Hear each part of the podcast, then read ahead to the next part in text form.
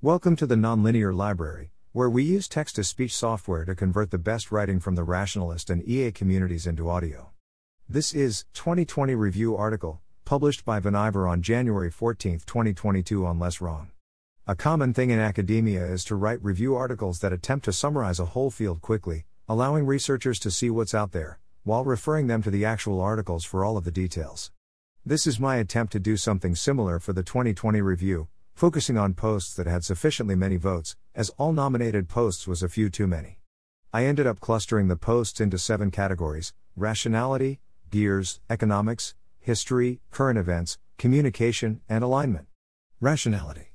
The site doesn't have a tagline anymore, but interest in rationality remains less wrong's defining feature. There were a handful of posts on rationality directly.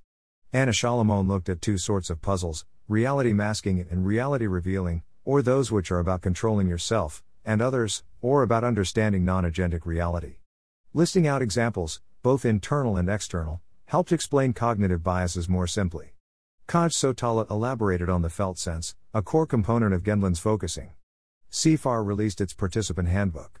Jacob Falkovich wrote about the treacherous path to rationality, focusing on various obstacles in the way of developing more rationality. Personal productivity is a perennial topic on LW alkjash identified a belief that pain is the unit of effort, where caring is measured by suffering, and identifies an alternative, superior view. Lynette Bye gave five specific high variance tips for productivity, and then later argued prioritization is a huge driver of productivity, and explained five ways to prioritize better. All American Breakfast elaborated on what it means to give something a good try. Adam Shimi wrote about how habits shape identity. Van Koon repeated Byrne Hobart's claim that focus drives productivity, and argued that attention is your scarcest resource, and then talked about tools for keeping focused. alkjash pointed out some ways success can have downsides, and how to mitigate those downsides. Orthonormal discussed the impact of zero points, and thus the importance of choosing yours. Jacob Falkovich argued against victim mentality. There was some progress on the project of slowly digest some maybe woo things. Kaj Sotala gives a non mystical explanation of no self, detailing some early insights into what it means, as part of his sequence on multi-agent models of mind.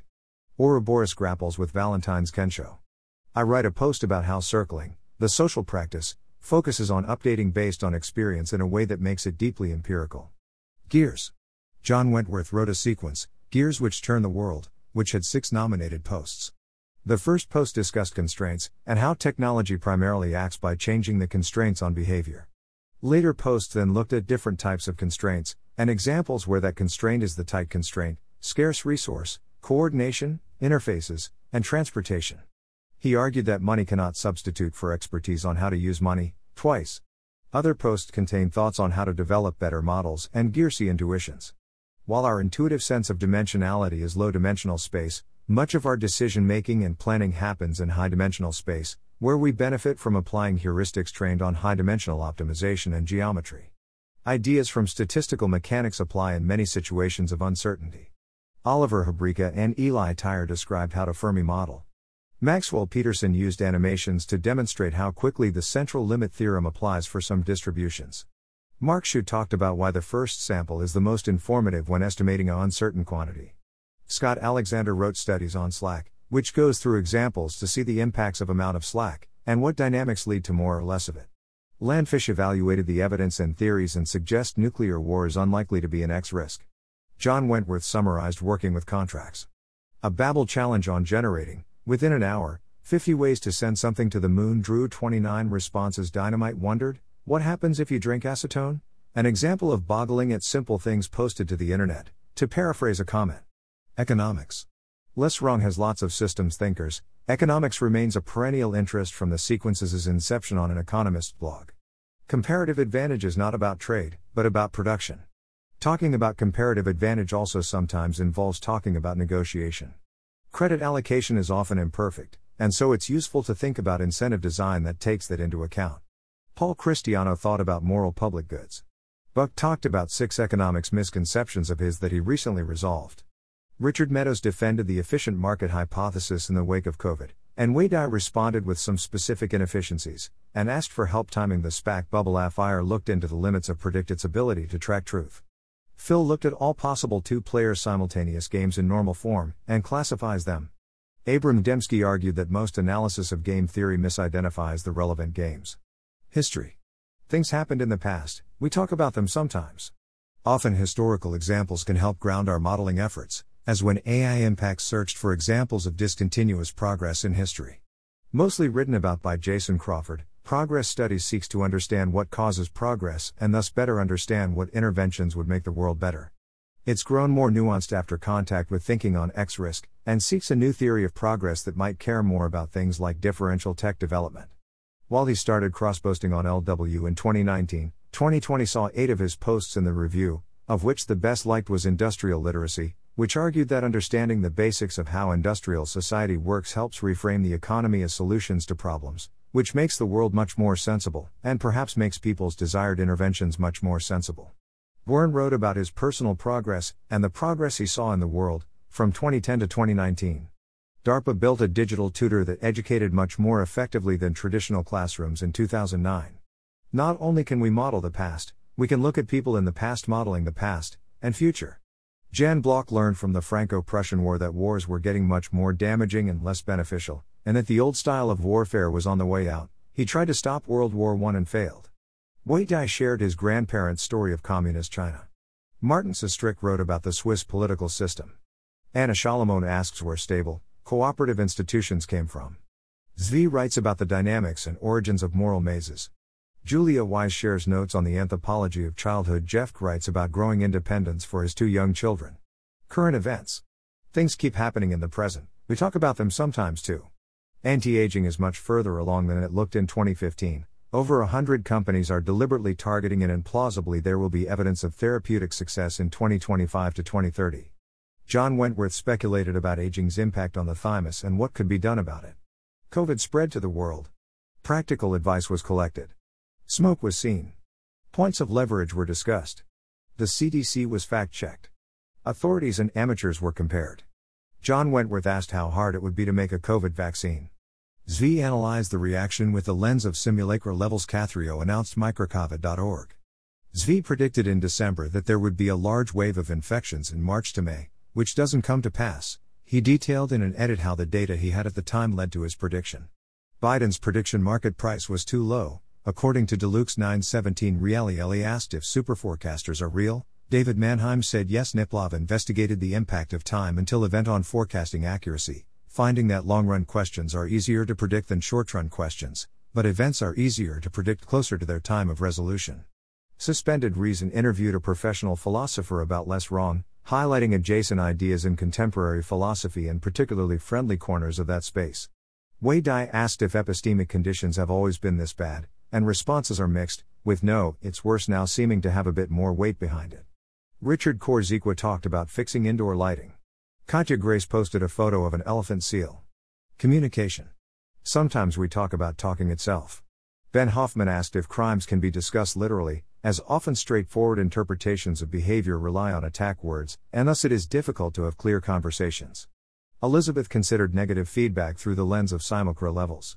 Malcolm Ocean cross posted his 2015 writing about reveal culture, an amendment to the tell culture model from 2014.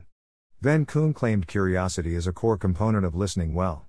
Buck thought about criticism, noticing that he gets a lot of value from being criticized, and thinking about how to make it happen more. MakoYass outlined a way to build parallel webs of trust. Zvi described motive ambiguity, where one might take destructive actions to reduce ambiguity and so signal one's preferences or trustworthiness. Raemon talked about practicalities of confidentiality, and applying the fundamental question of rationality to it. Alignment. Things will happen in the future, we talk about that sometimes. The AI alignment field has grown significantly over the years, and much of the discussion about it happens on the Alignment Forum, which automatically cross posts to less wrong. Some work collected, reviewed, and categorized previous work. Rohin Shah reviewed work done in 2018 to 2019. Evan Hubinger overviewed 11 proposals for building safe advanced AI. Andrew Critch laid out some AI research areas and their relevance to existential safety. Richard Ngo published AGI Safety from First Principles, which grew from a summary of many people's views to his detailed view. Other work attempted to define relevant concepts. Evan Hubinger clarified his definitions of alignment terminology. Alex Flint attempted to ground optimization with a clear definition and many examples. John Wentworth wrote about abstraction. Alex Flint compared search and design. Paul Christiano wrote precursors to his current research on eliciting latent knowledge, inaccessible information, learning the prior, and better priors as a safety problem. Evan Hubinger argued that Zoom In by Chris Olah gives other researchers a foundation to build off of nostalgebraist built a lens to interpret GPT. Beth Barnes et al. summarized progress on AI safety via debate, and then Barnes discussed obfuscated arguments in more detail. Mark Xu suspected that SGD favors deceptively aligned models. Scott Garrabrant introduced Cartesian frames. A forecasting thread resulted in a collection of AI timelines. HIP looked at measuring hardware overhang through backdating modern solutions to older hardware. Ajeya Cotra released her draft report on timelines to get feedback. Daniel Kokotajlo examined conquistadors as precedents for takeover of human societies, concluding that small edges can be enough to give a significant edge, especially if you can take advantage of pre existing schisms in your target society. Observe that the visible event when AI takes over is preceded by the point of no return at which their takeover is inevitable, and argued against using GDP as a metric for timelines and takeoff. Lanrian extrapolated GPTN performance. Stuart Armstrong assessed Kurzweil's predictions about 2019, half of them turned out false. Steven Byrnes outlined his computational framework for the brain, drawing heavily on human neuroscience, inner alignment in the brain, and the specific example of inner alignment in salt starved rats, where rats are able to identify the situational usefulness of salt in a way current RL algorithms can't. Alex Zhu investigated cortical uniformity, ultimately thinking it's plausible. Chi Nguyen attempted to understand Paul Christiano's iterated amplification. Rafael Harth explained inner alignment like I'm 12. John Wentworth argued that alignability is a bottleneck to generating economic value for things like GPT 3. He also described what it might look like to get alignment by default. In the pointers problem, he argued that human values are a function of humans' latent variables. Jan Kulveit noted that there's a box inversion, or duality, between the alignment problems as seen by agent foundations and comprehensive AI services. John Wentworth outlined demons in imperfect search, and then DaemonicSigil built a toy model of it. Diffractor wrote up a sequence on infrabayesianism, with the key post on inframeasure theory also making it into the review. Joar Skalse discussed research on why neural networks generalize, with lots of discussions in the comments. nostalgebraist thought GPT 3 was disappointing and later explained an OpenAI insight about scaling, that data would become the tight constraint instead of compute, moving past GPT 3. Abram Demski presented two alternative views of utility functions the view from nowhere defined over the base elements of reductionism, or the view from somewhere defined over perceptual events, and favors the second.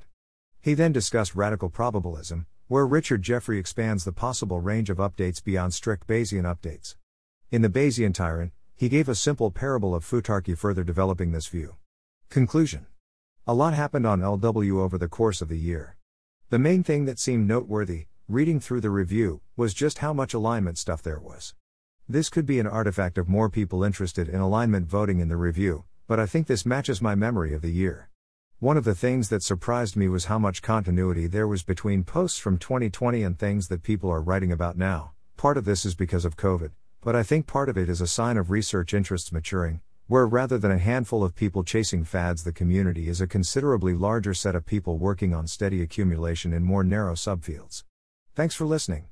To help us out with the Nonlinear Library or to learn more, please visit nonlinear.org.